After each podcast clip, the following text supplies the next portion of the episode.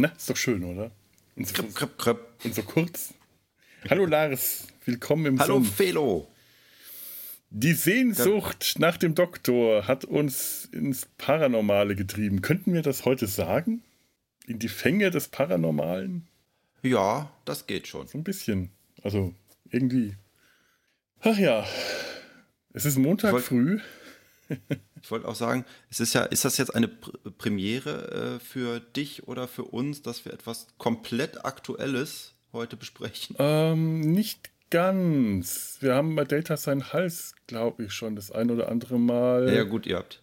Umbrella ja, Academy, aber da war es zumindest dann schon die zweite Staffel schon eine Weile raus und heute sind wir tatsächlich bei was im Sumpf, äh, dürfte das Premiere sein, wenn ich mich richtig erinnere. Und natürlich habt ihr auch Picard komplett durchgesprochen. Stimmt, stimmt, natürlich. Folge. Und wir hatten neulich auch schon Lower Decks und das ist ja noch gar nicht herausgekommen, weil ja. ne, die Serie gibt es ja in Deutschland tatsächlich noch überhaupt nicht. Wir haben da einfach nur geraten, was, was äh, hellseherische paranormale Fähigkeiten haben wir bei Data sein Hals eingesetzt, so wie wir sie heute auch erleben. Wir unterhalten uns heute ein bisschen äh, an, an, einem Montagmorgen sehr früh, aber äh, ich, ich, bin schon koffeiniert und geduscht, also zu allen Schandtaten bereit über eine aktuelle Serie, die auf Amazon gerade gestartet ist, vor relativ kurzer Zeit. Äh, die Truth Seekers mit Nick genau. Von und mit Nick Frost und Simon Peck. Genau. Und äh, so aktuell, ich, was ich gestern gefunden habe, ich meine 30. Oktober, irgendwie am 10. Oktober wäre sie in Cannes, wären die ersten beiden Folgen gezeigt worden und am 30. Oktober, pünktlich zu Halloween, sind sie dann bei äh, Amazon gestartet. Und ähm, meine Frau und ich haben die dann, was wir schon lange nicht mehr gemacht haben, mehr oder weniger gebinged, was wir sonst eigentlich nicht so tun, also mehrere Folgen an einem Tag gucken, ist bei der Serie aber auch nicht ganz so schwierig, denn die Folgen sind nur eine halbe Stunde lang. Und auch insgesamt nur acht Folgen. Und an dieser Stelle äh, müssen wir das mal äh, ganz offiziell, weil es eine neue Serie ist, äh, Spoiler-Warnung hier, weil wir werden äh, alles verraten, was darin vorkommt. Schaut euch bitte die Serie an. Ihr könnt euch natürlich spoilern lassen, wenn ihr Lust habt. Ich weiß, der Tobi hat zum Beispiel damit keine Probleme. Der ist immer dann neugierig, wie das, was, man, was ihm andere äh, äh schon vorher verraten haben, dann in Wirklichkeit passiert. Kann ja auch sein, dass das alles falsch ist, was wir spoilern. Und ich, ja. und ich benutze Spoilern, das, äh, äh, und wenn ihr wissen wollt, warum ich spoilern und nicht, wie es eigentlich richtig sein sollte, spoilen heißt, und dann hört euch bei die letzte Data sein Hals-Folge, die aktuelle, mal rein. Gelebte Sprache aber, und so. Aber ich habe äh, hab die Notizen, die ich mir gemacht habe, gehen gar nicht so in eine Spoiler-Richtung. Ich kann ja versuchen, dich ein bisschen zu bremsen.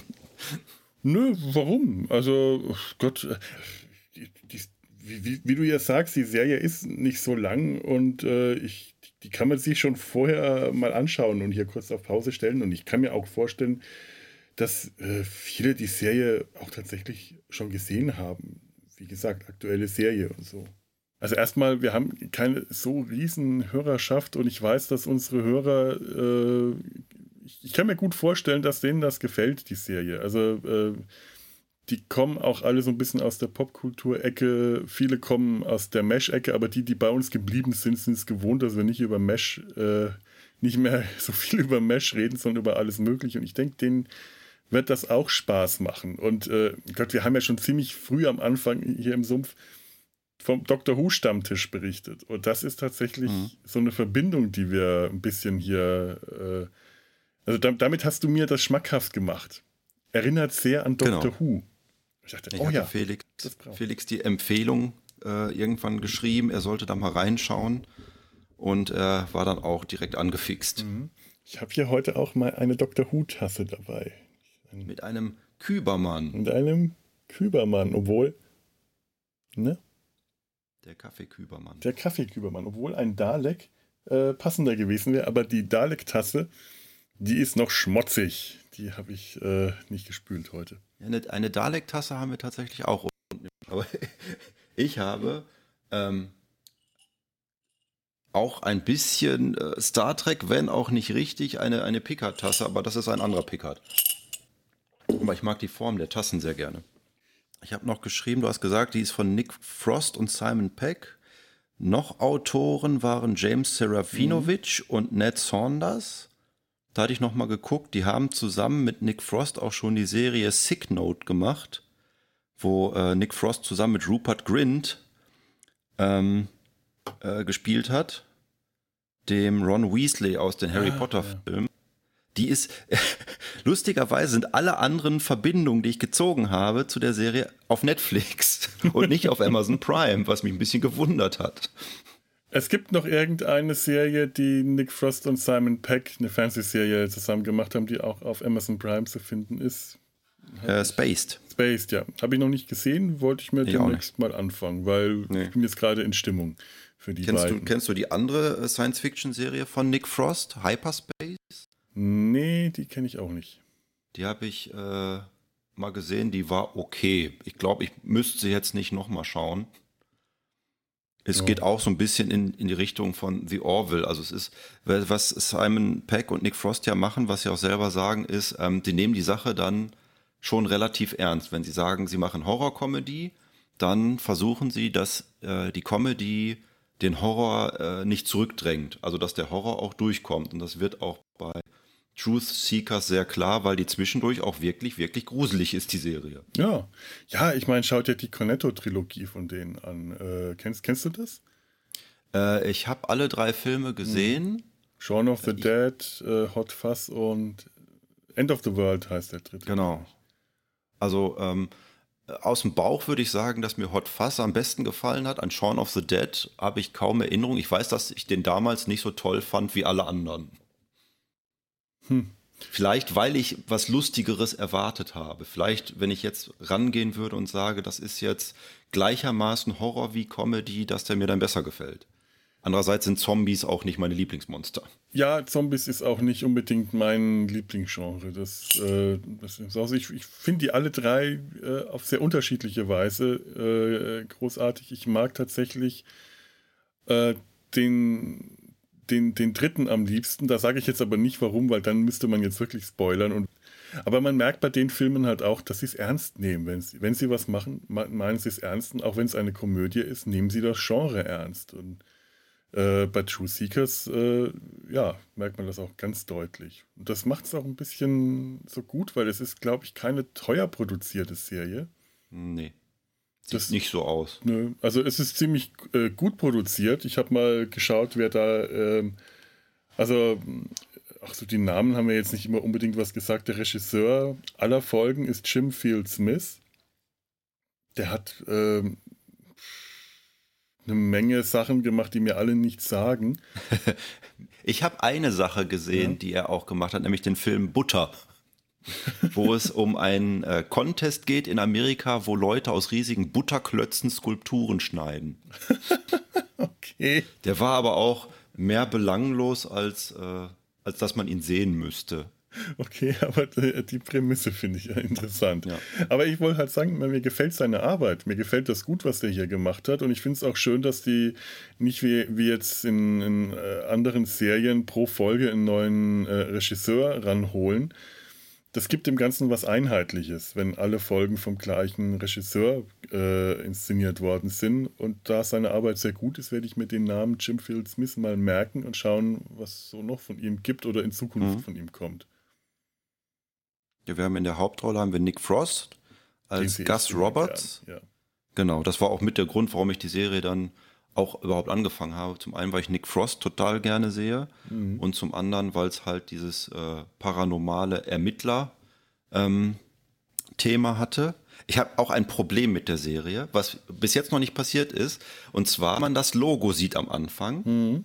ähm, ist das U von Truth und das K von Seekers direkt übereinander. Und ich denke jedes Mal, hat das eine Verbindung zu UK oder ist das jetzt Zufall, dass das übereinander steht? Hm. Und weil ich das irgendwie so im Gehirn abgespeichert habe, denke ich immer, das erste Wort des Titels fängt mit U an, weswegen ich die Serie meistens in meinem Kopf Urban Thinkers nenne. Ich weiß nicht warum. Es ist die Serie Urban Thinkers. Das finde ich gut. Und meine Frau hat sie letztens aus Versehen Mythbusters genannt, was auch hinkommt. ja, das allerdings kommt sehr gut hin. Also Truth Seekers ist schon ein relativ generischer Name.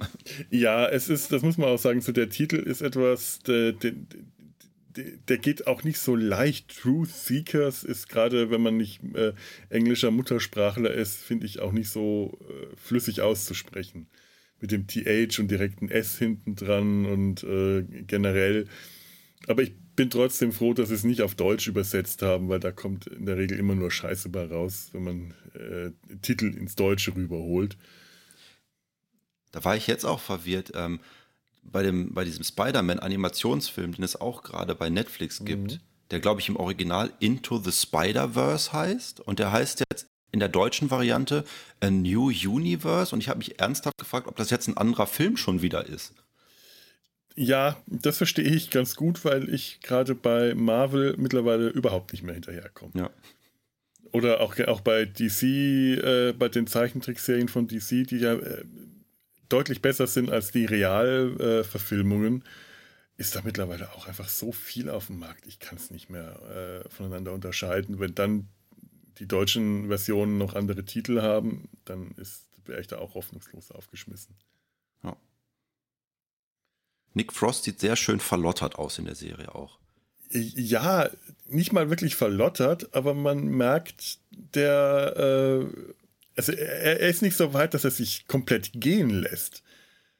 Aber er, acht, er, achtet jetzt nicht mehr so sehr auf sein Äußeres. Man merkt, seine Frau ist gestorben. Man sieht in den, in den äh, in alte Fotos, die da rumstehen, sieht man ihn ja noch mit seiner Frau, als sie glücklich waren. Da hatte mhm. er noch keinen Bart.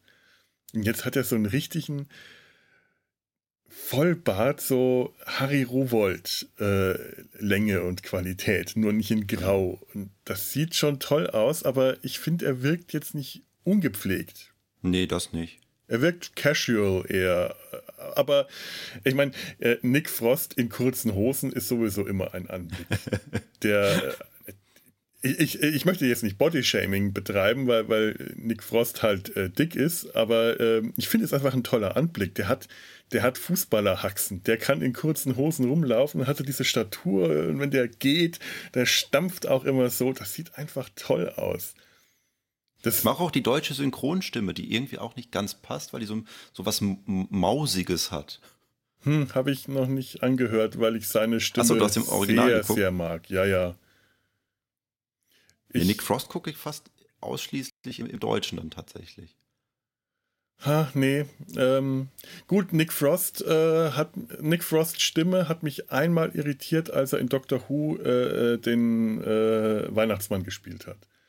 Santa Claus, Father Christmas. Da fand ich seine Stimme ähm, nicht ganz passend, weil ich beim Weihnachtsmann natürlich eine noch deutlich tiefere, dröhnende, volle mhm. Stimme höre und da war die mir etwas zu hoch. Andererseits hatte ich jetzt gerade das Gefühl, er hat äh, jetzt eigentlich keine hohe Stimme. Also, und ich, ich, ich höre den sehr gerne. Ich mag einfach die ganze Art, wie ich höre. Amerikanische Serien kann ich mir schon mal eher auf Deutsch anschauen. Britische Serien möchte ich gerne auf Englisch sehen, weil ich einfach britisches Englisch so gerne höre. Ja. Es kommt auch darauf an, wann man sie guckt. Wir haben sie halt immer abends im Bett geguckt mhm. zum Abschalten und dann ist halt Englisch nochmal dechiffriere im Kopf äh, anstrengender, als wenn man das jetzt irgendwie tagsüber machen würde. Ja, das stimmt schon. Obwohl ich mittlerweile so, äh, also es gibt, es gibt Sachen, die kann ich mir dann auf Englisch auch nicht einfach nur äh, so konsumieren. Da muss ich mitdenken. Aber bei ganz vielen Dingen äh, bin ich in der Lage, mir englische Filme, Serien, Konversationen auch einfach anzuhören und ja. komme mit. Manchmal versteht man halt nicht alles, aber so vom Kontext versteht man es. Obwohl es bei der Serie vielleicht ein bisschen schwierig würde, weil äh, da ist schon, da wird schon viel seltsamer, skurriler Inhalt transportiert. Den, den, da muss man schon aufpassen, das stimmt. Da ist dann spielt, besser. Dann spielt natürlich auch noch mit äh, Simon Peck. Herrlich. Herrlich. Aber äh, er in der Nebenrolle auch.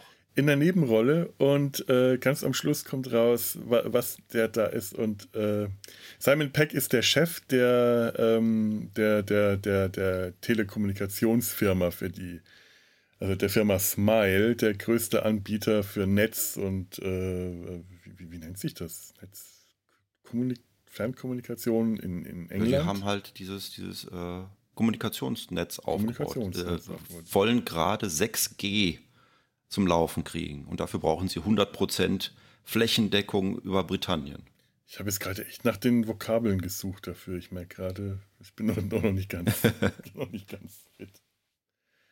Ja, und er ist halt dieser Firmenchef, ähm, der wirkt einerseits, äh, ja, er, er hat die Kontrolle, er ist aber jetzt nicht so ein Machttyp und gleichzeitig entgleitet ihm auch ständig immer die Kontrolle. er ist so ein umgänglicher, freundlicher Typ. Im nächsten Moment bosst er dann herum und diese, dieses Toupet, das er da trägt, ich habe den im ersten Moment nicht mal erkannt.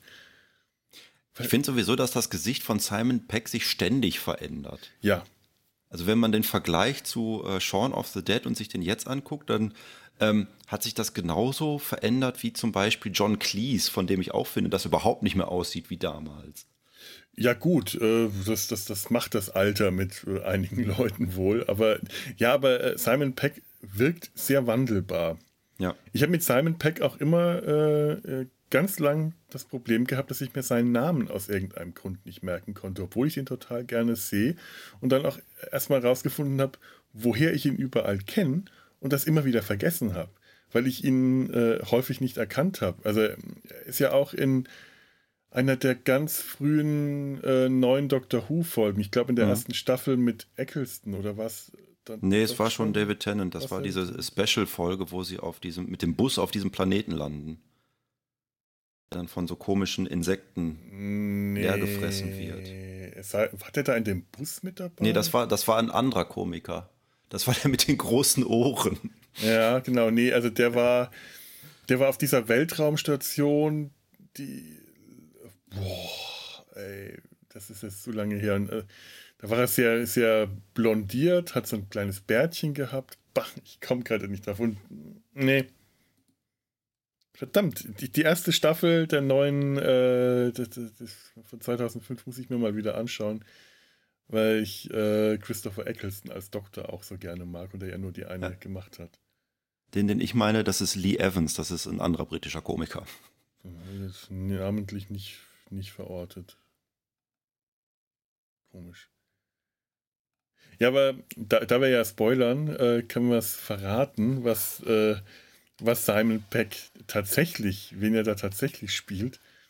Er wirkt von Anfang an schon sehr weltfremd. Ja. Man hat auch immer so den Eindruck, das ist jetzt der fiese Chef bestimmt. Der tut so freundlich, aber Mhm. er ist es nicht. Aber das, äh, den Twist äh, geben sie dann nicht nachher.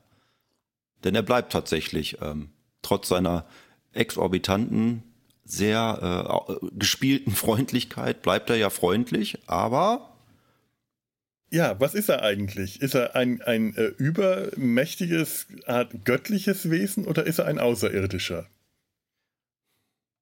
sie reden ja von ähm, Überwesen, ne? Nachher. Von Überwesen. Also es gibt da zwei Wesen, die sich am Ende treffen. Das eine äh, ist äh, ein, eine äh, auch eine Verschwörungsmystikerin, Paranormale, die äh, Gas auf seinem YouTube-Kanal folgt und die er nur über ihren, ihren Username Jojo74 irgend sowas äh, kennt. Und äh, am Ende sind es auch die zwei ähm, Personen, die versuchen, Gas im Finale der Serie zu beeinflussen, äh, etwas zu machen oder genau das nicht zu machen. Und er hört dann am Schluss auf seinen Chef. Und damit äh, hat er diese, äh, hat, hat sein Chef Dave, ähm, ich kriege ja ständig Nachrichten rein, das nervt. Ich gucke dann immer drauf. Data, sein Hals ist wieder online. Der war gestern, äh, der war gestern weg vom Fenster. Jetzt ist die, die Seite wieder da. Hurra. Ich weiß überhaupt nicht, wo ich hin wollte. Ich habe mich total ver ver verhaspelt. Ich glaube, wir, wir, sollten auch noch mal äh, zusammen, Ja. ähm, wir sollten noch mal von vorne mit der Inhaltsangabe Ja, ist, äh, ist deutlich beginnen, besser. Denn wir waren ja dabei, dass äh, Steigert jetzt auch die Spannung, wenn ich das noch nicht verrate. So. Gas ähm, halt dieser, dieser äh, Elektroniker ist, der rausfährt, um irgendwo das WLAN zu richten für irgendwelche Leute, um dann diese, diese Flächendeckung äh, hinzubekommen für seine Firma. Der kriegt ja, obwohl er eigentlich so ein Eigenbrötler ist und lieber allein ist nach dem Tod seiner Frau, kriegt er ja dann in der ersten Folge direkt einen äh, Gehilfen zur Seite gestellt.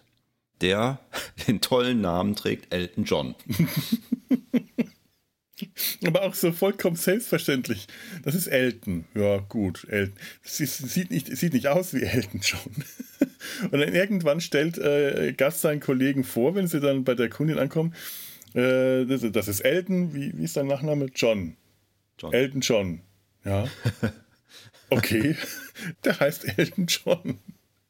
Das ist auch, ähm, der Humor bei der Serie ist oft auch so, so ganz, ganz nebenher, wodurch er viel besser funktioniert, als wenn man denken würde, das ist jetzt von vornherein so im, im Drehbuch geschrieben gewesen. Ich glaube, da ist viel auch einfach durch das Spiel gekommen, äh, diesen Humor dann umzusetzen nachher.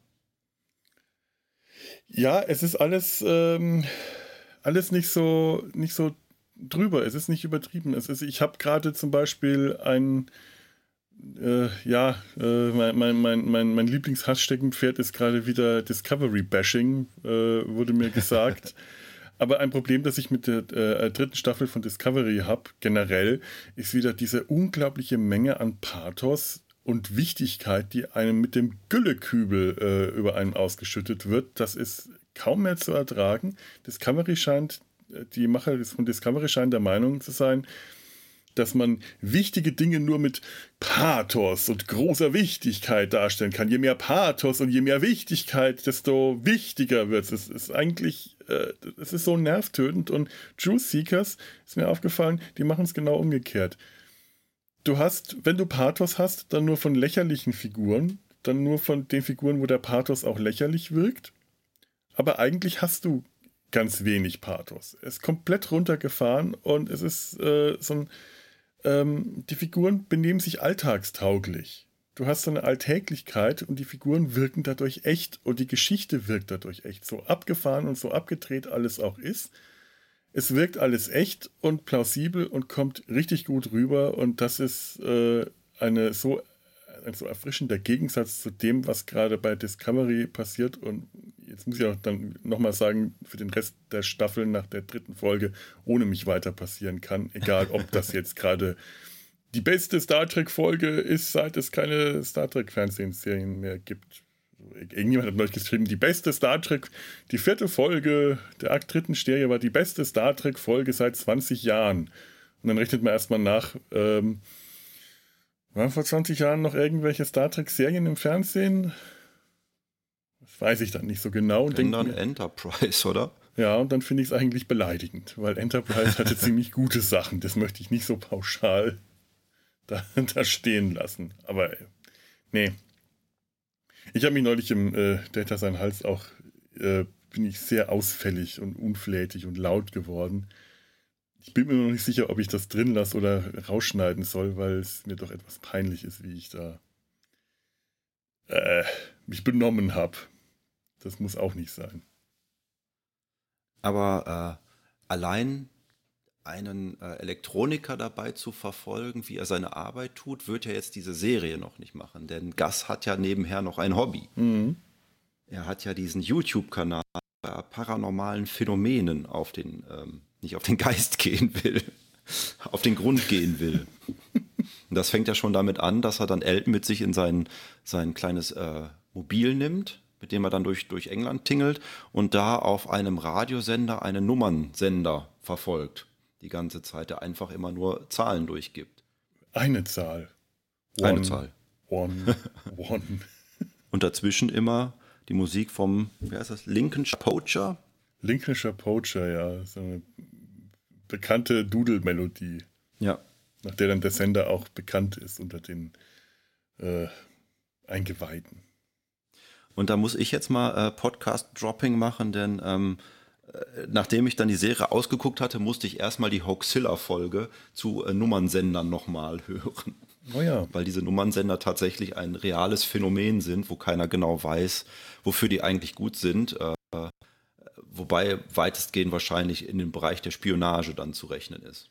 Also das gibt es wirklich, dass das Sender sind, die immer nur eine Zahl Sendern. Nee, senden, eine? Zahl, eine Zahl nicht. Also es sind tatsächlich immer mehrere Zahlen, die dann durchgegeben werden.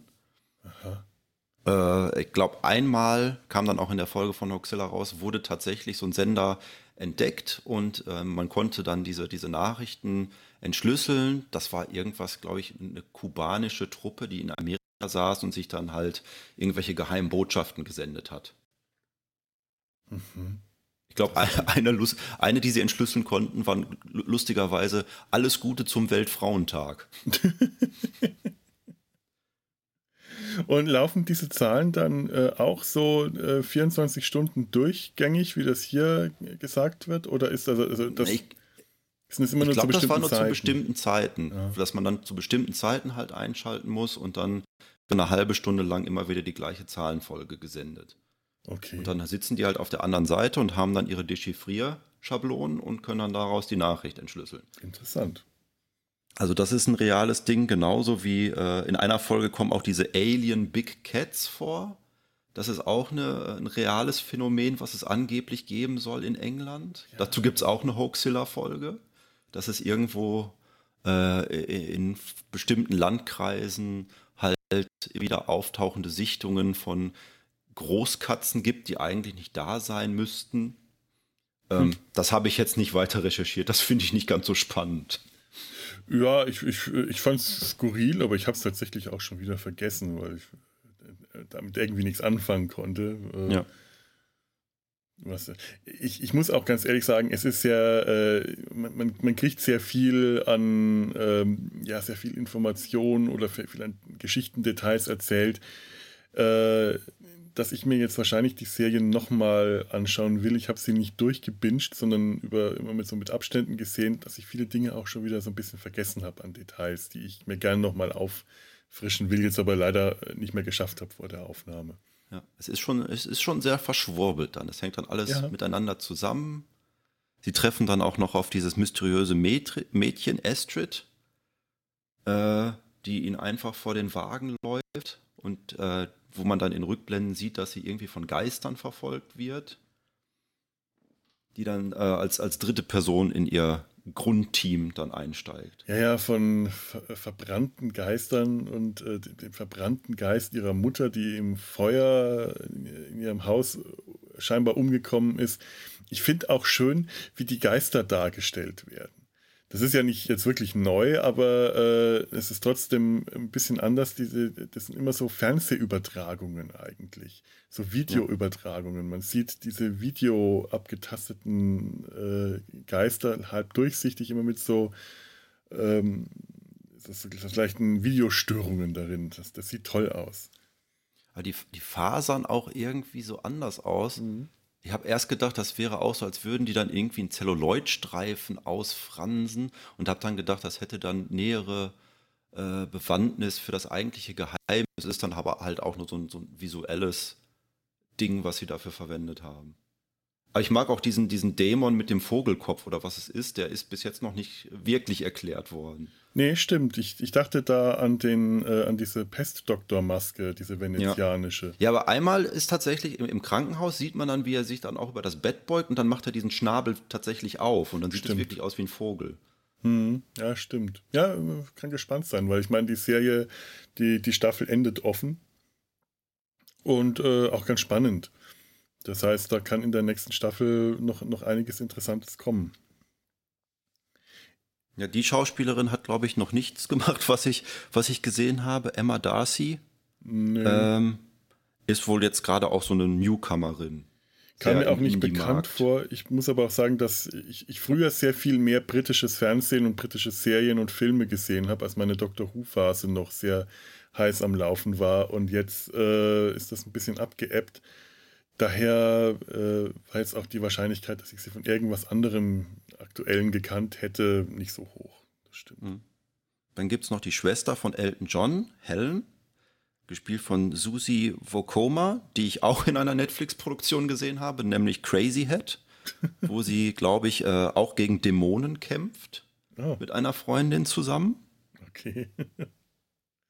Ich fand die, Die, die ziemlich cool. Agoraphobie, also Platzangst, Ja. Menschenmengenangst, sich in ihrer Wohnung verbarrikadiert und einen YouTube-Kanal Für, genau, für die hat genauso wie, wie Gus einen YouTube-Kanal und äh, will unbedingt zu dieser äh, Convention und bastelt sich dafür. Also man lernt sie kennen in dem Moment, äh, in dem sie sich ein Kostüm, ein, ein Dalek-Kostüm bastelt. Ist großartig. Der Auftritt von dem Dalek am Ende der letzten, der ersten Folge, wenn äh, Elton in seine Wohnung zurückkommt, äh, das Licht nicht angeht, es dunkel, er in die Küche kommt und ihn da dieser Dalek anfällt. Das ist großartig. Nur für einen Moment und dann stellt sich raus, dass da seine Schwester drunter steckt. Ich habe geschrien vor Lachen. Herrlich. Toll. Die, das ist so. Ja. Man, man guckt die erste Folge und denkt sich, das fühlt sich total an wie Doctor Who. Ja. Machen absolut. die das absichtlich? Oder kommt mir das jetzt nur so? Moment wird es dann klar. Okay, sie wissen, was sie da tun. Sie wissen, was sie da tun. Ja, ich glaube, in äh, Großbritannien, wenn man etwas wie Doctor Who wirken lassen will, dann macht man das auch absichtlich. Dann passiert das nicht aus Versehen. Die bringen Ersatz für äh, alle die, die enttäuscht sind von den letzten Staffeln von Doctor Who. Ist eine These, aber ich würde sie unterschreiben. Zumindest bei mir ist, diese, ist das durchaus richtig. Das ist genau so tatsächlich. Ja, ja. Der Bösewicht wird gespielt von Julian Barrett. Das ist, äh, der spielt den, ähm, ja, was ist das? Auch so einen paranormalen Wissenschaftler, Peter mhm. Toynbee. Wo ich mir auch gefragt habe, Toynbee ist so ein ganz komischer Name. Hat er irgendwelche Bedeutung, hat er irgendeine Bedeutung? Mhm. Habe dann auch recherchiert und äh, es gibt, die nennen sich Toynbee Tiles. Das sind Kacheln, die in Amerika aufgetaucht sind, die irgendwelche merkwürdigen Botschaften. Ähm, da steht immer mehr oder weniger immer das Gleiche drauf, nämlich äh, dass es, äh, dass Tote auf dem Jupiter wiederbelebt werden können. Aha. Und es bezieht sich auf 2001, den, den Film 2001 wahrscheinlich. Da ist man sich auch nicht so ganz sicher. Jedenfalls spricht es auch von, von Movie. Und äh, bis jetzt weiß noch keiner so genau, wer die denn eigentlich in Amerika äh, positioniert hat. Es gibt aber 160 Stück von diesen Kacheln in Amerika und mhm. keiner weiß genau, wer sie da platziert hat. Also äh, das ist okay. der, der Name führt auch zurück zu einem seltsamen Phänomen, was es auf der Welt gibt. Oh. Den Schauspieler habe ich auch in einer Netflix-Produktion gesehen, nämlich in Mindhorn. Das ist so eine ähm, äh, Agentenfilm-Parodie, die weitestgehend auch belanglos war, bis auf den Schluss, wo nämlich halt dieser, dieser Mindhorn, der, der Geheimagent, ähm, nachher von einem irren Fan in sein altes Kostüm gesteckt wird und das alte Kostüm ist aber komplett gemacht aus verschiedenfarbigem Packpapier. Okay. und er läuft dann halt in diesem Anzug, der komplett aus Klebeband besteht, durch die Gegend, was ich total komisch fand. Das, äh, ich, ich, ich, frage mich äh, bei den Toynbee-Teils, wie sinnvoll ist es, Tote, Verstorbene generell wieder zu erwecken, weil äh, Verwesung und so, möchte man das? Und auf dem Jupiter, was habe ich davon, wenn, wenn meine Oma jetzt auf dem Jupiter wieder erweckt ist? Was, was Muss man sie wieder zurückholen. ja, aber ich, also erstmal müsste sie ja zum, müsste man ja zum Jupiter hinkommen. Bin ich dann irgendwie dabei oder jemand von unserer Familie dann dabei? Mein Bruder vielleicht glaube, als, als Pfarrer, weil, weil er da dann eh, am ehesten oder vielleicht am, am wenigsten sogar dafür geeignet glaub, ist und dann bringt man die wieder zurück. Zu der Frage, warum man das tun sollte, habe ich, glaube ich, nichts gefunden. Es gibt wohl wirklich eine, eine, Dokumentation eigentlich über diese, diese Kacheln, aber halt nur, wo diese Kacheln herkommen. Nicht, was sie dann wirklich bedeuten. Also es versucht jemand, mhm. der Sache auf den Grund zu gehen, wo die herkommen. Aber die sind auch nicht wirklich weit gekommen bei der Suche. Ja, es ist auf jeden Fall faszinierend. Das Konzept ist faszinierend und irgendwie kryptisch und unverständlich. Das passt irgendwie ganz gut. Und der, der letzte äh, Hauptdarsteller der Serie, wo ich die ganze Zeit gefreut habe, ähm, dass er mal was anderes tun konnte als das, was er sonst immer tut, war Malcolm McDowell als der ähm, Schwiegervater von Gus. Für die, die unsere letzten Folgen gehört haben, Malcolm McDowell, das ist Roddy McDowell, der in Star Trek Andy McDowell gespielt hat. Daher kennen wir ihn. Ah. Und dann macht er auch Werbung für äh, Kosmetik. Ich glaube, macht Andy McDowell auch nicht mehr. Aber das war das, was sie dann die letzten zehn Jahre ihrer Karriere gemacht hat. ich habe von der noch viel weniger mitbekommen als von Malcolm McDowell in den letzten zehn ja, Jahren. Malcolm McDowell spielt ja seit äh, äh, Clockwork Orange eigentlich immer irgendwelche dubiosen Typen, irgendwelche äh, in, in Horrorfilmen die, die Bösewichte oder äh, irgendwelche Ganoven. Und in dieser Serie ist er halt der grantige, aber eigentlich doch sehr nette Schwiegervater von Gas. Ja. Der gerne mal auch ohne Hose rumläuft. auf dem Treppenlift. Allein wie der eingeführt wird. Gas sitzt da in seiner verrammelten Bude und schraubt an irgendwelchen alten Teilen rum und hinter ihm, im Hintergrund, durch so eine Durchreiche zu sehen, sieht man, wie so eine gespenstische Figur an der Wand entlang, sich ganz langsam an der Wand entlang bewegt. Und das ist so, boah, ist das jetzt schon ein Geist? Ist das ein Geist? Und das ist einfach nur sein, zu dem Zeitpunkt noch, äh, denkt man noch Vater, weil er ihn Dad nennt der auf diesem sich unglaublich langsam bewegenden Treppenlift sitzt. Das ist so herrlich und das ohne Hose. Dad, wenn du den Treppenlift benutzt, zieh dir eine Hose an. Das ist unhygienisch. Und das ist dann ja auch wirklich die perfekte Kombination aus Horror und Comedy, weil es ist total gruselig, diese Szene. Ja. Aber es ist ja nur der Vater, der auf seinem Treppenlift durch die Gegend fährt. Ja, es ist diese trockene Auflösung, die, äh, die, die so, diesen, das, ist die, das ist die Art von Humor. So funktioniert dieser Humor und das ist einfach herrlich. Das ist kein lauter Brüller-Schenkelklopfer-Humor, sondern so ein leiser, trockener britischer Humor. Toll. Also ich mochte, Malcolm McDowell war eins der, der Highlights aus der Serie. Absolut. Ja. Und ich fand, dann gab es auch in einer Folge tatsächlich so eine Anspielung auf Clockwork Orange, wo er nämlich dann auch gebrainwashed wird als er sich dann irgendeinen einen Film von Toynbee angucken muss. Genauso wie er es bei äh, Clockwork Orange halt gemacht hat, als sie ihn dann gemaßregelt haben und aus äh, dem jungen Alex dann versucht haben, einen guten Menschen zu machen. Mit ich, Augenklammern. Das müsste sogar die gleiche Filmlocation gewesen sein, wenn ich das richtig äh, noch verstanden habe, was ich kurz heute recherchiert habe. Okay. Also das ist auf dieser Kofcon, Kofkol Koskon Kofkon, Kol, Koskon ist. Ich weiß nicht, also diese äh, Convention, die so diesen schönen Namen hat, muss ich da hingehen, damit ähm, Helen, die Schwester, äh, ihr Dalek-Kostüm vorführen kann, was sie nicht schafft, weil ihre Agoraphobie im Weg ist, aber immerhin, sie hat es dann schon mal auf den Parkplatz geschafft. Wir sind da in dem Van unterwegs, den, äh, den, den Gast für die Firma fährt. Und sie bleibt erstmal in dem Van sitzen und die anderen gehen auf die Convention. Und eben auch äh, der, der, Richard, also der, der Schwiegervater, und Gus, der eigentlich diese Convention für albern hält, weil da Cosplayer herumlaufen. Aber als er feststellt, dass Peter Toynbee da spricht, dann muss er auch mhm. unbedingt hin. Weil er, was er macht, ist ja äh, anspruchsvoll und ernsthaft. Nicht wie diese Leute, die sich kostümieren und alberne Dinge machen.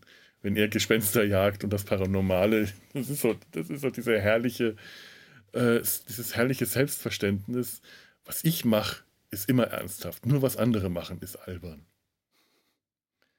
Und dann, äh, wie, wie landet der? Ja, durch, durch äh, irgendwie ein, ein, eine Ticketverwechslung landet dann mhm. Richard in, in dem Vortrag und wird dann Gehirn gewaschen und kriegt dann ein Nanobot ins Auge gepflanzt. Auch eine wirklich fiese, eklige Szene, wo man wirklich sieht, wie die Nadel ins Auge, den Augapfel eindringt. Urgh. Sie ist aber auch sehr gut gemacht. Also das, äh, das sieht schon es sieht nicht hundertprozentig realistisch aus, nee, aber also, es sieht übertrieben unrealistisch aus. Es, ist, es also sieht man denkt sich ernsthaft, aus. Ja, sie haben irgendwie ein großes Latexauge gebastelt mit extra vielen Falten, weil es ja ein alter Mann ist und da rammen wir jetzt diese Nadel rein. Also mich hat es überzeugt in dem Moment.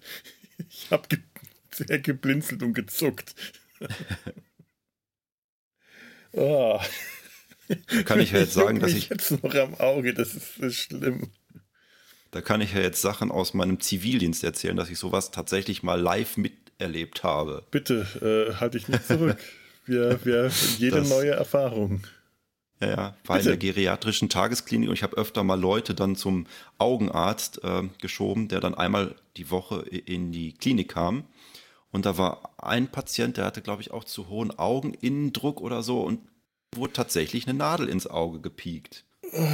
Das war auch der Moment, wo ich nicht hingucken konnte. Ja. Ich habe Gänsehaut am ganzen Körper.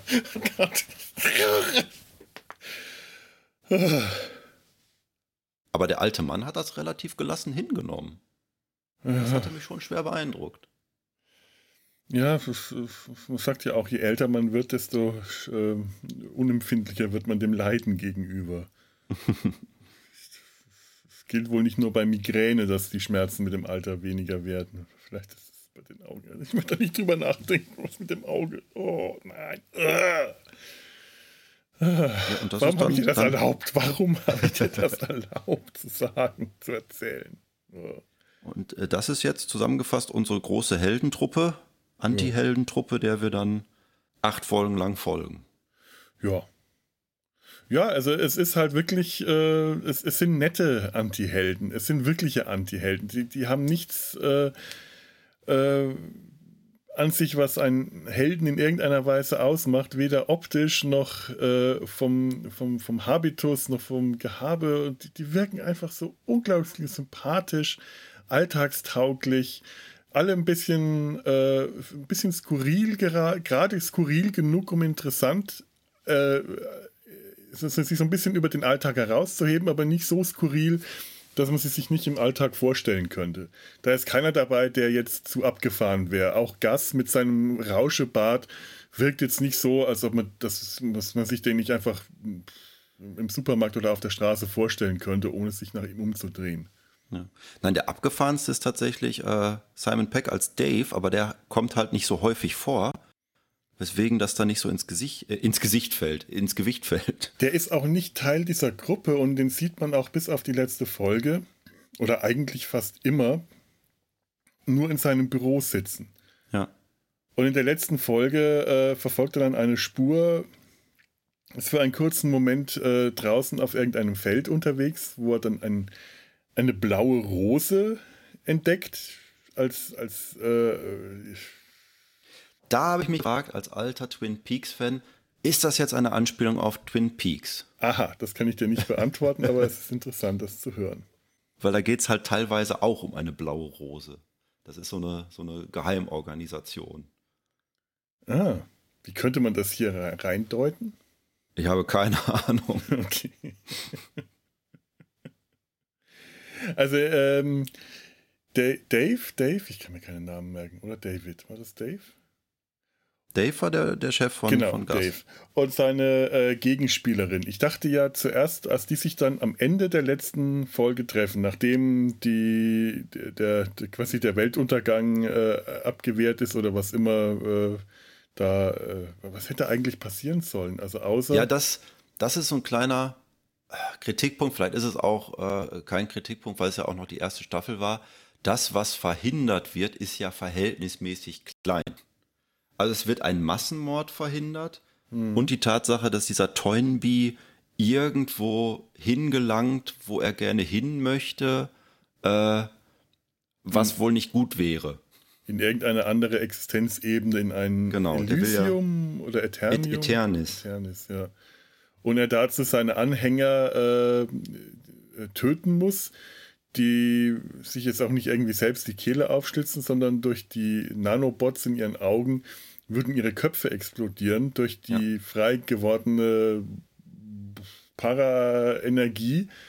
Kann er, wenn er sich dann selber die Kehle aufschlitzt, äh, dann überwechseln. Und das wird das verhindert es ist ja nicht die Paare-Energie, es sind ja die Seelen tatsächlich. Es geht ja immer darum, dass äh, ja. irgendjemand äh, eine Möglichkeit gefunden hat, wie man die Seele aus dem Körper extrahiert und dann halt äh, in was anderes hineintransportieren kann.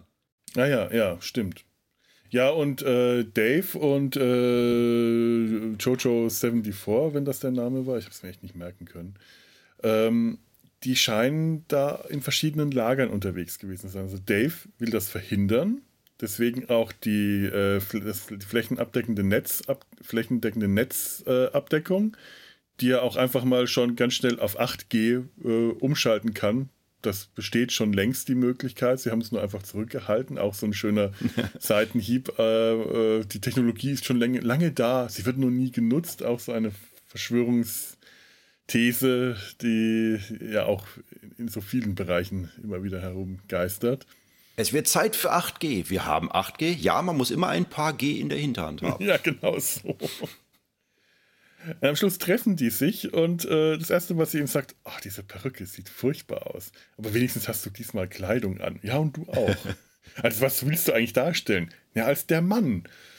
Und dann zieht er diesen Zettel raus, auf dem die, äh, diesen zusammen, zusammengeknüllten Zettel, auf dem die Pioneer-Plakette abgedruckt ist. Das ist diese Darstellung von einem, äh, diese, äh, die Darstellung der Pioneer-Plakette, diese goldene Plakette, die man 1972 auf die äh, Pioneer-Sonde außen angebracht hat, um möglichen Außerirdischen äh, zu zeigen, guck mal, wir sind Menschen, da ist die Erde, man hat die äh, Darstellung eines nackten Mannes, einer nackten Frau und einige äh, andere schematische Darstellungen, die, die Sonde, die Position im Weltraum und an, mögliches. Und diese beiden Figuren sind halt nackt und er stellt den Mann dar, deswegen hat er auch diese furchtbaren Haare auf, weil diese Haarpracht auf der Plakette so aussieht. Und sie ist die Frau. Und als die scheinbar das erste Mal auf der Erde gelandet sind, sind sie nackt rumgelaufen, weil ja. wir gedacht haben, das wäre so üblich. Also es spricht schon sehr viel für Außerirdische. Es hat aber auch so ein bisschen, ähm, sie sind sich ja nicht feindlich gesinnt offensichtlich. Es ist so eine Art Spiel zwischen den beiden. Mhm.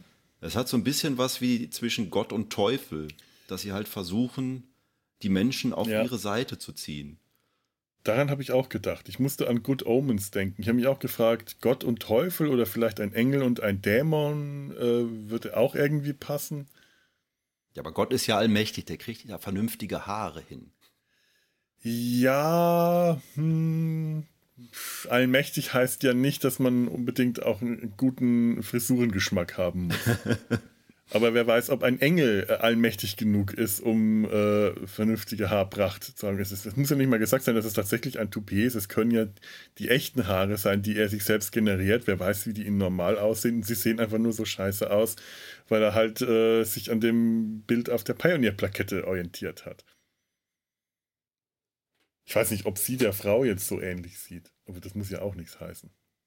Ja, das war für mich so ein ganz, ganz kleiner Downer, dass es dann am Ende doch darauf hinausging, okay, jetzt gehen wir in die Richtung Außerirdische. Wenn ich mich jetzt entscheiden könnte zwischen Außerirdischen und Gespenstern, würde ich immer die Gespenster wählen. Hm, weiß ich nicht. Da bin ich relativ offen. Da äh, habe ich keine Präferenzen, muss ich sagen ich habe ich hab recht wenig mit Gespenstergeschichten in den letzten Jahren zu tun gehabt in Filmen und Serien. Das äh, Genre, äh, was also Horror oder ähnliche Dinge, ähnliches äh, ist mir abhandengekommen. Science Fiction und mit Außerirdischen kenne ich jetzt besser. Ja. Auch äh, generell so Science Fiction wie äh, Doctor Who die es dann immer noch schaffen, bei allem äh, pseudowissenschaftlichen, abgedrehtesten äh, äh, Technobabble, alles, was äh, paranormal ist und übersinnlich auf irgendeinen pseudowissenschaftlichen Ursprung runterzubrechen. Also das ist sowas wie äh, Geister. Äh, wenn, wenn, wenn es Geister gibt, dann sind das die so und so Energien der so und so, so und so, so und so. Du hast dann irgendeine, irgendeine Spalte, die sich, wo sich die Energie, die Emissionen, die sonst was manifestieren und dann aber für das ungeübte Auge aussehen wie Gespenster. Ja. Und daher bin ich es eher gewohnt, äh, irgend sowas mit Außerirdischen erklärt zu bekommen, als mit Geistern. Ja, das war bei Truth Seekers war es ja so eine, so eine sehr starke Mischung. Also es war schon mhm. viel Wissenschaftliches, äh, auch mit diesen Nanobots und dass man halt die, die Seele extrahieren konnte, die man dann auch, äh, den Effekt mochte ich nicht so ganz, wenn die Seele dann den Körper verließ mit diesen grünen und gelben mhm. Pünktchen, die dann äh, ja. aus dem Körper herausflogen. Oh, ich fand die okay. Und ähm, Ich fand halt schön, dass das, das alles so ein bisschen technisch aussah. Dass auch die ja. Gespenster was, was Technisches hatten. Das, äh, das, hat mir, das hat mich angesprochen. Aber es wurde ja dann auch, auch man, man, musste dafür immer noch eine lateinische Form noch aufsagen. Es gab dieses Buch auf Menschenhaut geschrieben, oh, ja. das dann in mehreren Folgen vorkam. Also es, es hat sich schon sehr stark vermischt. Mhm. Ich finde auch diese Rückblenden äh, am Anfang der Folgen immer schön. Rückblenden auf irgendwas, was früher passiert ist, wie zum Beispiel den, äh, die, diesen Mystiker oder Kleriker, der die, dieses Buch mit Blut auf Menschenhaut geschrieben hat. Nicht auf seiner Haut, weil so viel Haut hat er nicht. das ist ein ziemlich dicker Wälzer, der dann von einem Hexenjäger äh, vernichtet und verhaftet wird und der, der Verleger, der dieses Buch herausgeben soll, weil er das Buch natürlich gelesen hat, wird dann, glaube ich, kurzerhand einfach mal umgebracht von dem mhm. Hexenjäger. Mhm. Wunderschöne kleine Episoden, die da immer wieder auftauchen. Aus der Vergangenheit das, das von Thornby oder aus das, das landet dann ja bei dieser äh, merkwürdigen Masseuse, die Gas in seinem weiteren Bekanntenkreis hat, die in einem Wohnwagen wohnt. Ach, herrlich skurril. Also als ich die Folge geguckt habe, habe ich auch gedacht, wie sind Sie denn rangegangen an diese Serie? Ich glaube, Sie haben sich auch erst noch mal eine Liste gemacht, was man alles vor allem auch für Orte abklappern kann, die äh, Horrorfilm relevant sind.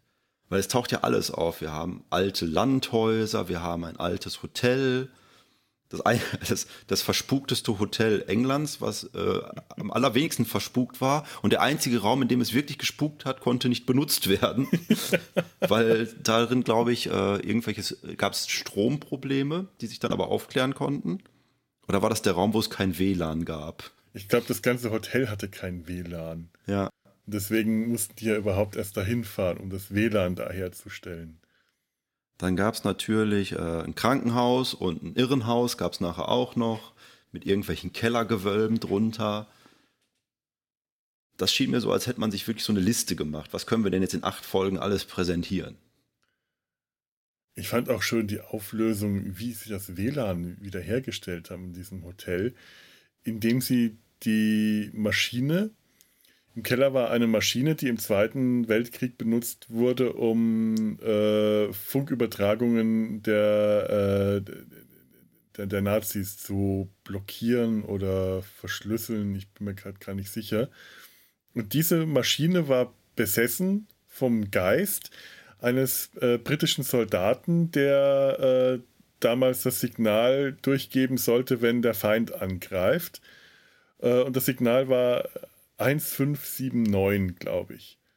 Ja. Und der ist in diese Maschine eingefahren. Der ist dann die, äh, die Ursache für diesen äh, Nummernsender, der immer nur 1, 1, 1 sagt. Und in dem Moment, wo Elton dann äh, am Radio rumfuschen will und sagt, wollen wir nicht mal Nummer 5 hören? 1, 5, 1, 5 und Gast total aus dem Häuschen ist. Wieso, was hast du gemacht? Was hast du gemacht?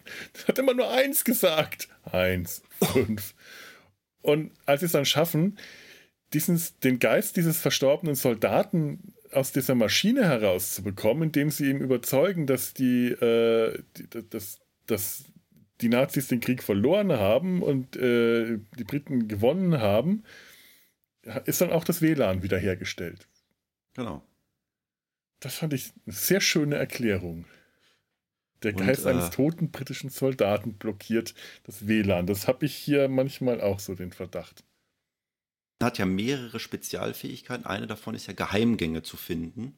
Und er findet halt diese Geheimtür zu diesen Kellergewölben, wo diese Maschine steht. Trifft aber vorher immer diesen, diesen alten Mann, der durch dieses Hotel läuft, äh, wo es kurz so aussieht, als gäbe es diesen Mann gar nicht. Es ist eine schöne Stelle. Dass ich jetzt echt mal erst überlegen musste, war das jetzt ein Geist? Ach nee, nee, stimmt. Doch. Sie, Sie können ihn auch sehen? Natürlich können wir ihn auch sehen. Und dann kriegt er von dem natürlich auch den Pümpel für das Dalek-Kostüm. Ja, oh Gott, richtig, der Pümpel. Oh. Ich bin immer noch total begeistert von dieser Convention-Szene. Ich bin jetzt kein wirklicher Convention-Veteran, äh, aber in den letzten Jahren habe ich dann doch an ein paar Conventions teilgenommen und es macht einfach so einen Spaß, sich das anzuschauen und man sieht so eine wirklich schöne Convention in so Räumen, die so solchen Mehrzweckhallen und die Leute, die im Kostüm rumlaufen, die ganzen Cosplayer. Das hat in mir so warme Gefühle geweckt und ich glaube, das ist auch durchaus beabsichtigt, weil ich kann mir sehr gut vorstellen, dass eine Menge äh, eine Menge Zuschauer in der Zielgruppe selber auch äh, Convention-Gänger oder gerne Cosplayer äh, sein könnten und sich da wiedererkennen würden. Das hat mir echt, echt das Herz gewärmt.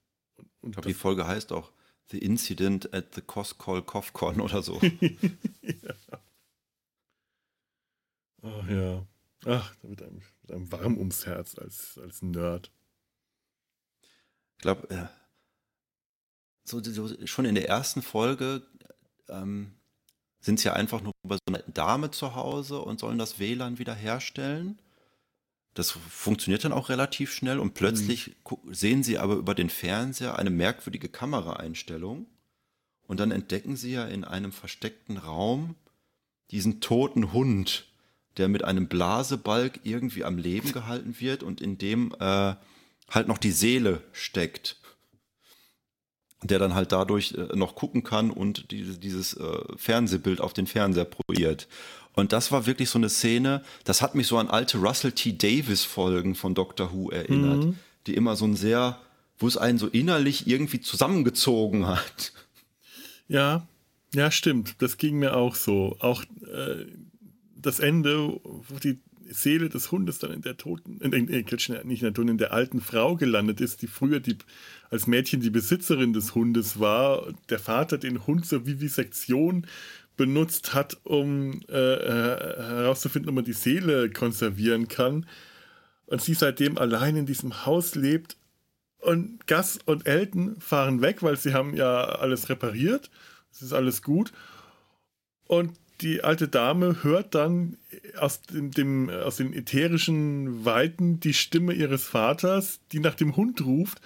Und sie geht auf alle Viere und, und rennt dann die Treppe hoch und benimmt sich wie ein Hund. Und das ist so, da, da, da bin ich auch innerlich so gedacht, boah, das ist so gut, die arme Frau. es passiert auch immer wieder, dass irgendwelche wirklich äh, gruseligen Dinge passieren, wenn die anderen gerade weitergegangen sind. Also wenn die Helden nicht mehr da sind, dann passiert noch irgendwas. Und sie eigentlich meinen, ja, das hat sich jetzt hier erledigt, wir, unsere Aufgabe ist getan, wir können, können wieder. Sie nehmen es halt auch immer so locker. Ich meine, die haben gerade diesen, diesen verwesten Hund gefunden, der mit diesem Blasebalg am Leben gehalten wurde. Und Gast denkt halt, oh, das gibt mir bestimmt zehn neue Abonnements bei YouTube. Ja, er nimmt ja auch immer seinen YouTube-Kanal währenddessen auf. Also er nimmt es nicht wirklich ernst oder er nimmt es ernst, aber nicht konsequent ernst. Er nimmt es nur so ernst, wie er halt sein, sein Hobby als sein Lebenszweck ernst nimmt. Aber der würde nicht auf die Idee kommen, die Polizei zu rufen, weil wozu? Er hat ja seine Aufgabe erfüllt und äh, das ist das, wofür er da ist. Stimmt schon. Ja, aber ich finde auch, fand auch wunderschön, am Anfang dieser Folge, wo sie halt bei der alten Frau sind und sich ziemlich schnell herausstellt, die ist einfach nur einsam und der Fernseher funktioniert nicht, weil sie hinten das Kabel durchgeschnitten hat. Die Art, wie Gas vollkommen nonchalant damit umgeht, auch charmant ist und freundlich, zwar nicht besonders äh, übertrieben ist, äh, übertrieben herzlich jetzt zu der alten Frau ist, aber er ist freundlich zu ihr und er hat mit einem gewissen Charme und sagt, ja, die ist einsam, ach ja, das passiert und das erlebe ich oft in meinem Beruf. Ich dachte mir an der Stelle, ich würde mir auch eine Serie anschauen, wo Nick Frost einfach nur diesen Fernsehinstallateur, äh, äh, diesen, diesen Installateur äh, spielt, diesen Techniker, der bei den Leuten zu Hause äh, Dinge repariert und solche kleinen Episoden, solche kleinen Geschichten erlebt, ohne den ganzen Paranormalen, hätte ich auch schon Spaß daran, weil das so einen Charme hatte in dem Moment, dass ich diese kleine Geschichte total schön fand und auch genossen habe. Ja, das wäre dann sowas wie die britische Variante von der Tatortreiniger. Ja, ja, schon etwa. Stimmt. Der Tatortreiniger mit Nick Frost. könnte ich, mir, könnte ich mir anschauen. Ich mochte auch den Running Gag, dass Elton offensichtlich schon jeden Job in seinem Leben einmal gemacht hatte. er konnte dann zu allem irgendwas beitragen. Ja, ich war mal in einem äh, Marinemuseum äh, angestellt als Putzkraft, deswegen weiß ich jetzt, was das für eine Tür ist. Ja, herrlich. Ist eh ein, äh, eine schöne Figur. Immer etwas unsicher, immer ängstlich. Der, der er, Most Haunted Boy in, in, äh, in England. Wie, wie heißt das auf Deutsch? Äh, äh, ich glaube in England, ja. Nee, nee, wie, wie übersetzt man Most Haunted? Der, ich glaube, das wird gar nicht gesagt. Ich glaube, man sieht halt immer nur diese Einblendungen. Und dann wird es halt untertitelt. Der keine Ahnung, was da stand. Der, der, der Junge, der am meisten von Geistern und Spuk verfolgt. Das ist ein Heimgesuchte. Heimgesuchte, ja. ja. Und das stellt sich auch relativ spät in der Folge raus, dass wirklich die ganzen paranormalen Dinge, die jetzt plötzlich passieren, während Gas, Gas paranormalste äh, Erlebnis war, wie er über einen sehr langen Zeitraum gefilmt hat, wie sich eine Tür von selbst schließt. Und das passiert alles wegen Elton, der auch, äh, weil er als Kind äh, Berühmtheit erlangt hat durch einen äh, paranormalen Vorfall in dem Haus, der wieder mit Astrid äh, in Verbindung steht, so berühmt war, dass die Familie wegziehen musste und er ein neues Leben anfangen musste. Beim Wegziehen ja. haben sie seine Schwester vergessen, die seitdem auch unter äh, unter Ängsten leidet, weil ihr Bruder halt ständig im Zentrum der Aufmerksamkeit steht und alles so furchtbar und übertrieben war. Ich fand das so ein bisschen überstrapaziert. Ich meine, wie viel Berühmtheit bringt einem das, dass man halt da diese paranormalen Vorfälle hat? Das wird dann irgendwie in der Zeitung sein, dann in irgendwelchen Boulevardmagazinen vielleicht immer mal wieder auftauchen. Aber das ist ja nichts, äh, was einem dann äh, die Jugend vermiest. Also vielleicht Elton, aber doch nicht der Schwester. Naja, ähm, wenn, wenn, wenn die Schwester äh, von vornherein vielleicht schon etwas labil angelegt ist und da von vornherein eine Geschwister-Konkurrenz ähm, bestanden hat, äh, kann, kann ich mir das schon vorstellen. Es ist, äh, es ist sehr stark. Also es ist äh, nicht, ich, ich möchte jetzt nicht normal in dem Sinne sagen, aber vielleicht hatte sie einfach schon eine, äh, eine, eine Veranlagung zu Phobien und äh, das hat sich daraus entwickelt. Weiß man nicht. Ja, aber du hast recht, ist ein bisschen weit, habe ich aber eigentlich gar nicht groß in Frage gestellt. Es hat von der Inszenierung her für mich ganz gut gewirkt. Und das äh, Geheimnis, was, was Astrid äh, inne hat, ähm, dem ist meine Frau so ein bisschen auf die Schliche gekommen, weil Astrid halt immer diese 90er Jahre Anspielungen macht. Mhm. Es gab irgendwie eine Szene, wo dann ähm, Helen davon redet, dass sie mal wieder Chihiros Reise ins Zauberland, glaube ich, gesehen hat. Und dann meint Astrid, sie hat erst zweimal im Kino gesehen. Und man erfährt dann halt auch, dass Astrid äh, quasi ein, ein wieder ins Leben zurückgekehrter Geist ist.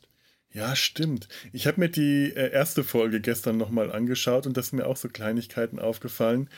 Äh, man sieht die Szene, wenn äh, das Feuer in der Küche ausbricht und ihre Mutter in der Küche steht im Feuer, also diesem Rückblick, und da sieht man, wie Astrid, ähm, ich weiß nicht, ob man sie telefonieren sieht oder ob man nur das Telefon auf dem Nachttisch sieht. Und es ist definitiv ein Telefon aus den 90ern. Das ist so ein richtiger Klotz noch.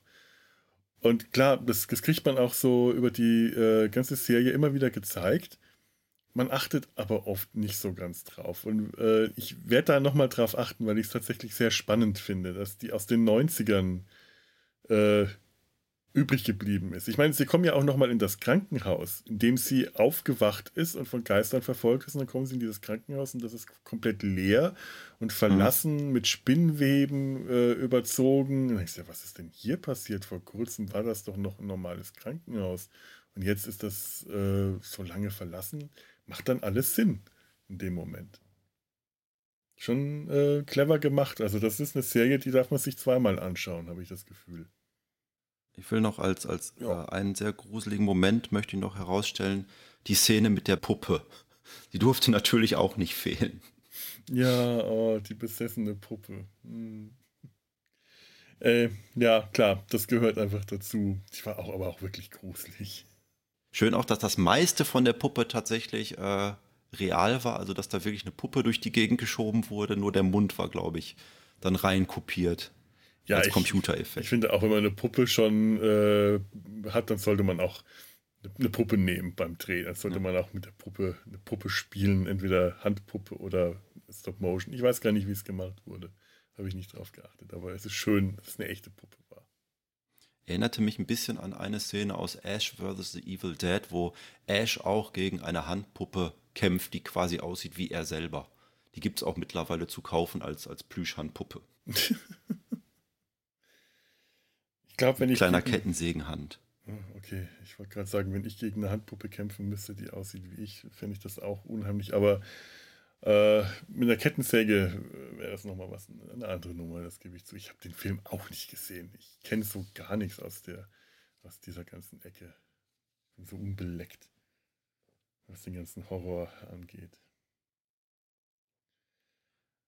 Oh, ich habe noch als, als kleine Trivia, die mir persönlich aufgefallen ist, der Hotelbesitzer. Ähm, das ist die englische Stimme vom neuen Penfold aus Danger Mouse. ah, Mit dem hat äh, Nick Frost auch schon mal zusammengespielt. Der war nämlich, ich glaube, auch der Schiffsarzt in dieser Serie Hyperspace. Jedenfalls hat er da auch mitgespielt als ähm, Charakter. Lübcke Schnauze. Genau.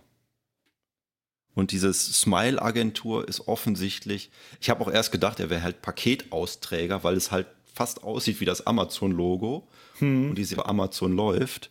Es ist äh, deutlich angelehnt an Amazon. Und Amazon hat ja auch Amazon Smile als, als Unterkategorie. Das stimmt, ja. Und ich habe irgendwo gelesen, wenn man auf der, auf die Adresse, die außen auf dem Van abgedruckt ist, ein, äh, äh, eingibt, dann landet man auch auf der Amazon Smile-Seite, das ja ein, eine Charity ist und dadurch auch gar nicht so verkehrt. Sonst, da das so aktuell ist, weiß ich gar nicht, wie der Stand der Dinge ist, ob schon drüber spekuliert wird, ob es eine zweite Staffel geben wird. Keine Die Ahnung. kommt bei IMDb ganz gut weg. Hat sieben, äh, es kratzt so an der 8. 7,6, 7,8 irgendwas meine ich. Ja. Mir ist noch eine Sache aufgefallen, rein optisch. Ich finde ja, dass der Van, also dass dieser Lieferwagen, dieser Techniklieferwagen, innen schön vollgestopft mit Lieferwagen, dieser große blaue Kasten und Nick Frost sehr beide einen sehr ähnlichen Körperbau haben. Dieser Kastenwagen sieht Nick Frosts Körper zum Verwechseln ähnlich. Ein großer, klobiger Kasten mit sehr kurzen Rädern oder Beinen. Der hat doch auch irgendeinen Spitznamen, der Kasten, oder?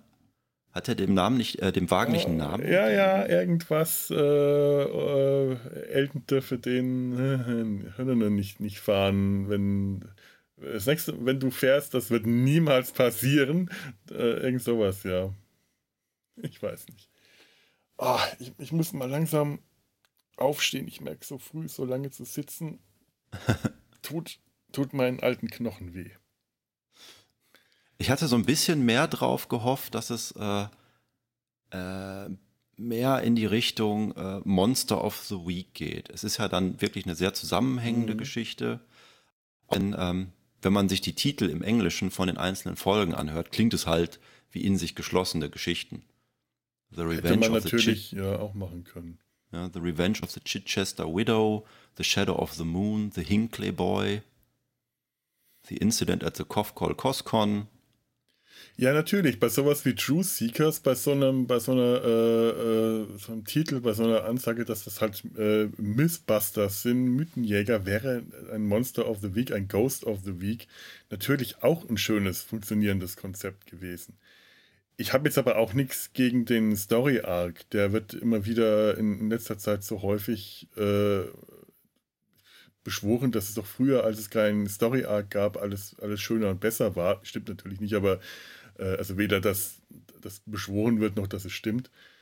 Aber ich habe auch da gar nichts dagegen. Bei einer acht äh, Folgen äh, dauernden Staffel nehme ich auch einen Story Arc gut in Kauf, weil das eine überschaubare Länge ist, wo man eine Geschichte auch schön erzählen kann. Mhm. Aber hätte gepasst, ja. Warum nicht? Die ersten beiden Folgen wirken ja auch definitiv so. Dass man erst die Geschichte mit diesem Hund hat und dann hat man die Geschichte mit dieser Zahlensendermaschine im Keller. Ja, das stimmt. Das geht tatsächlich am Anfang erstmal in diese Richtung, da hast du recht. Ja, und dann wird die Geschichte von Astrid äh, nicht ab, abgeschlossen, aber es sieht so, als würde sie abgeschlossen, was ja noch nicht der Fall ist dann. Nein, eine zweite Staffel würde ich auch definitiv gucken. Ja, auf jeden Fall, wenn die rauskommt, habe ich sie sofort wieder auf, meine, auf meiner Liste stehen. Ganz, ganz klar. Ja. So, sonst habe ich auch jetzt, glaube ich, alles durch, was ich mir notiert hatte. Ich habe mir gar nichts notiert. Das ist ganz gut, dass du das gemacht hast. Ja, ich hatte gedacht, so ein, so ein bisschen, dass man auch alle erwähnt, alle Charaktere. Ja, war ganz gut so. Trivia hat ja noch nicht so viel ergeben, weil es noch so jung ist. Nö, habe ich, äh, war heute auch eher übersichtlich und so, so richtig spannende Sachen. Außer der äh, Pioneer-Plakette. Das, das fand ich mit das Spannendste, so ganz kleiner, kleines Detail am Ende.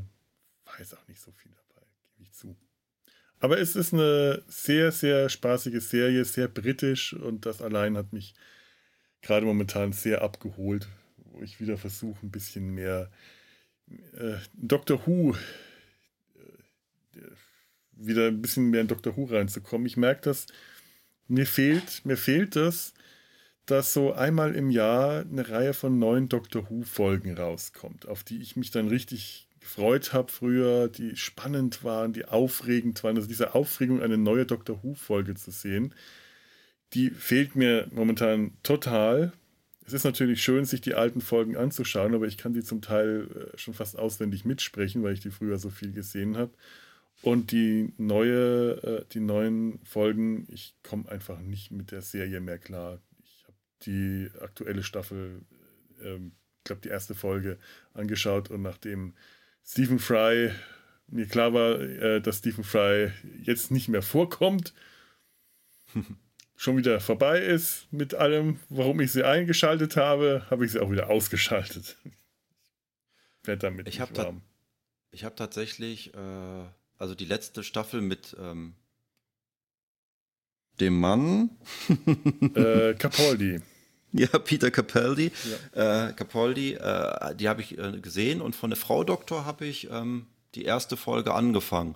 Jetzt nicht mal abgebrochen, weil es mir nicht gefallen hat, sondern das hat sich dann irgendwie, ist dann im Sande verlaufen. Mhm. Die erste die Folge mit Jodie Whittaker fand ich noch richtig gut. Die, die, da gibt es eine, eine Riesenzwiebel, da, das weiß ich noch. das weiß ich jetzt nicht mehr. Aber da auf Zwiebeln achtest du natürlich viel mehr als ja, natürlich. Ich, ja. Nee, nee, ja, Dr. Who. Es ist schade, aber mein Gott, es kann halt auch nicht alles ewig gehen und vielleicht bin ich auch mal wieder in der Stimmung, mir meine ganze Sammlung hier nach und nach anzuschauen. Ich merke immer, die Zeit ist auch so ein bisschen an mir vorbeigegangen. Und äh, Gott, ja, ich habe mir halt auch die äh, ganzen alten Klassikfolgen über, ich weiß nicht, einen Zeitraum von mehreren Jahren angeschaut. Es ist halt doch spannender, diese alten Serien zum ersten Mal zu sehen, als wenn man sie sich später nochmal und nochmal anschaut. Egal wie schön man die findet, die äh, Production Values waren halt damals einfach nicht sehr hoch und dann äh, fehlt mir der Nerv, mich durch 80er Jahre Fernsehserien ein zweites und drittes Mal durchzuschauen, egal wie sehr ich sie liebe. Ich möchte, ich, ich weiß nicht, vielleicht komme ich mal wieder, wieder rein in den, in, in, in das Feeling. Ich habe ich hab noch äh, ganz viele ungeguckte Sylvester McCoy-Folgen und auch ganz viele Colin Baker-Folgen, mhm. die ich mhm. noch nicht gesehen habe, in den deutschen Fassungen. Da muss man dann auch erst noch mal zu kommen. Ja, und die sind auch alle nicht so, die sind auch etwas schwierig, wenn man. Ja, aber von, von, den, von der letzten Staffel äh, Sylvester McCoy höre ich eigentlich immer Gutes. Ja, schon. Ich finde auch Colin Baker als Doktor nicht, nicht schlecht. Der wird immer so äh, von den Fans als der schlechte Doktor ähm, gerne mal ähm, betitelt. Finde ich, hat er nicht verdient. Es ist eher so, dass die, die Serie zu dem Zeit einfach nicht mehr besonders, besonders beeindruckend war oder besonders gut. Etwas zu krampfig, etwas zu bunt, etwas zu. Ich kann es gar nicht, ich kann es gar nicht genau äh, einordnen. Ja, das, das Tollste ist ja der Anfang von The Trial of the Time Lords, wo sie dann auf 32 Millimeter dann dieses super Intro gedreht haben mit der TARDIS, die dann irgendwie in diese Raumstation äh, reingelenkt wird und dann schaltet es wieder zu den VHS-Aufnahmen. Ja, äh, Zur üblichen BBC-Qualität. Ja. Ich weiß auch noch, als ich das gesehen habe zum ersten Mal, auch in äh, äh, wirklich guter Qualität, weil ich dann hier die äh, auch auf, mir die DVD-Box gekauft habe, äh, mit äh, die hier auf, bei, ich glaube, Pandastorm, also die deutsche DVD-Box, die hier deutsch rauskam, dachte ich auch im ersten Moment, wow, das sieht äh, so gut aus, das haben die bestimmt jetzt nachträglich CGI reinproduziert. Und dann habe ich auch festgestellt, nein, diese Wahnsinns-Weltraumstation, das haben die damals schon in den 80ern gebaut und gefilmt. Das ist dermaßen beeindruckend. Das ist beeindruckender als ganz bös gesagt alles andere, was diese Serie zu der Zeit äh, insgesamt zusammen äh, geleistet hat. Aber das sieht wirklich toll aus. Da haben sie sich Aber mal. Zu mehr hat es dann auch leider nicht gereicht. Nee, ich denke mir auch, das hat dann das Budget einfach schon mal zu 99 Prozent aufgefressen gehabt. ich bin immer so, weißt du, letztens gab es ja auch dann bei einem großen, wir haben den Namen sowieso schon gesagt, bei Amazon gab es mhm. ein großes, äh, großes Sonderangebote auf Doctor Who-Artikel. Und ich sehe dann immer halt die erste Folge von Doctor Who. Ähm, ja, die allererste Folge von Doctor Who ist ja ganz nett aber der Rest von der allerersten Geschichte mit den Steinzeitmenschen, das war so langweilig. Äh, äh, habe ich beim ersten Mal, als ich es zum ersten Mal gesehen habe, auch gedacht. Und äh, ich habe mir die ähm, vor ein oder zwei Jahren mal mit meinen Eltern zusammen angeschaut, weil die einfach keine Lust hatten, sich die alten äh, Sachen, die waren zwar neugierig, aber als ich das mal versucht habe, mit denen auf Englisch anzuschauen, hatten die ganz schnell keine Lust mehr. Und dann habe ich mir die DVD-Box mit der deutschen Synchro gekauft und habe mir mit denen zusammen eben diese allerersten Folgen angeschaut. Und ich habe auch schon gemeint, okay, die erste Episode, die werden wir uns auf jeden Fall anschauen. Und ab der zweiten, wenn es euch anfängt zu langweilen, sagt Bescheid, können wir abschalten. Und die fanden das aber interessant. Und ich habe dann auch gemerkt, äh, diese Geschichte mit den Steinzeitmenschen, die ist deutlich besser, als ich sie in Erinnerung hatte. Die hat was sehr Spannendes. Es fehlt halt der Science-Fiction-Aspekt den man später von Doctor Who kennt. Und viele Dinge wirken äh, heute sehr eigenartig. Aber äh, der Doktor, der sich komplett anders benimmt, der äh, einfach nur um seine Haut zu retten, den Steinzeitmenschen das Feuer geben will oder einen verletzten Steinzeitmenschen mit dem Stein töten will, damit er sie nicht weiter aufhält und solche Dinge, wo du da sitzt und sagst, ey, Alter, das geht nicht, was ist das denn? Das kann doch nicht Doctor Who sein. Aber und damals war es ja noch offiziell eine Kinderserie. ja, allerdings. Naja, das ist es, das funktioniert tatsächlich. Das könntest du dir mit Kindern anschauen. Das ist jetzt nicht so, äh, dass man da in Erklärnot äh, käme oder so. Aber es ist tatsächlich eine gute Geschichte. Es ist eine spannende, äh, spannende Geschichte. Äh, wenn man sich halt so ein bisschen an den, den Stil und die Erzählweise und das Tempo gewöhnt, ist die besser als ihr Ruf. Und äh, vielleicht äh, käme ich auf die Weise wieder äh, zu Dr. Who zurück, zu den alten Schwarz-Weiß-Folgen. Das könnte ich mal probieren. Ah. Aber so schön das jetzt gerade ist, ich, ich, muss wirklich mal aufstehen hier und wird. ich muss auch aufs Klo. Ja, ja, solche Dinge sind auch, auch äh, enorm wichtig. Ich glaube einfach an der Stelle bedanken wir uns bei unseren Hörern und ich bedanke mich Vielen bei Dank. dir, dass du mir. Ich bedanke mich auch bei dir. Ja, immer wieder gern äh, im, im Sumpf dabei. Äh, dich, immer, immer schön, dich im Sumpf dabei zu haben und äh, danke für den Tipp mit der Serie. Truth Seeker. Bitteschön. Liebe Hörer, wir empfehlen sie euch auch die Serie. Vielleicht habt ihr sie jetzt schon gesehen, weil ihr euch nicht spoilern lassen wolltet. Vielleicht äh, schaut ihr sie euch jetzt erst recht an, wer weiß. Und schreibt uns doch was ihr von der Serie haltet, was ihr von dieser Folge haltet, was ihr von uns haltet, was ihr von paranormalen Phänomenen haltet. Äh, schreibt uns einfach. Www. Moment, welcher Podcast sind wir heute? Der Sumpf. Der-Sumpf. sumpf.de oder kontakt at der-sumpf.de. Ihr könnt uns twittern und facebooken und liken und instagrammen und was nicht alles. Genau. Vielleicht habt ihr auch eigene gruselige Geschichten. Vielleicht ist euch ja schon mal was passiert. Oh ja, ja. Ich, ich habe ja mal, ähm, ähm, ich, ich, ich war mal bei einer Geisterbeschwörung mit einem selbstgebastelten Ouija-Board. Damals war das einfach nur ein äh, Glasrahmen, wo wir unten, unten drunter einfach Buchstaben ausgeschnitten und verteilt hatten. Ich glaube, wir waren vier oder fünf und haben dann das Glas drüber verrückt, Gläserrücken. Und es hat erstaunlich, also ich, ich weiß nicht, wie es funktioniert hat, weil es müssten, äh, weil ich war nicht äh, eingeweiht an dem Betrug. Das müssten dann die vier anderen gewesen sein, die sich dann zusammengetan haben, nur um mich zu verarschen. Und das ist mir der Aufwand wäre mir bis heute äh, nicht nachvollziehbar, nur um mich reinzulegen. Aber es hat funktioniert und wir waren, äh, wenn, wenn das nicht gespielt war, waren wir damals, wir 16-Jährigen, äh, tief erschüttert, weil ein Geist mit uns im Raum war. Das weiß ich noch. Das hat mich äh, in meine Grundfesten damals erschüttert. Und ich habe dann anschließend einen Artikel für die Schülerzeitung geschrieben, der gnädigerweise äh, von der Schülerzeitung nicht abgedruckt wurde. du hattest extra noch zum Ausschneiden ein eigenes Ouija-Board dazu gezeichnet. das auch, ja. Naja, solange der Geist nicht Pasuso oder Goza hieß. nee, aber der hatte irgendeinen anderen peinlichen Namen, von dem ich mich jetzt ganz auch, auch gnädigerweise nicht mehr erinnern kann.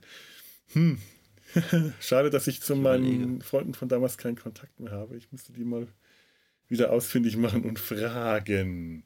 Sollte irgendjemand von unseren Hörern äh, damals an der Schülerzeitung Maulwurf beteiligt sein, äh, das ist auch der Grund, warum das äh, nicht gedruckt wurde, weil wir die Schülerzeitung selber herausgegeben haben und uns das dann anschließend zu peinlich war. Das zu drucken. Sagt mir doch mal, wie hieß der Geist, den wir damals beschworen haben? So. So viel dazu.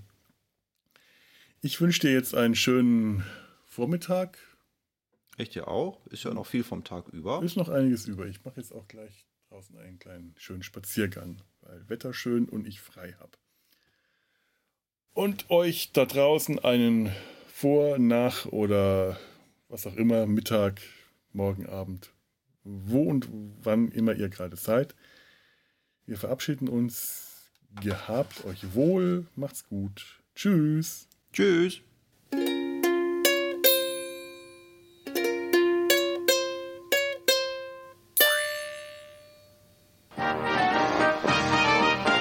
Eine Produktion des Podcast Imperiums.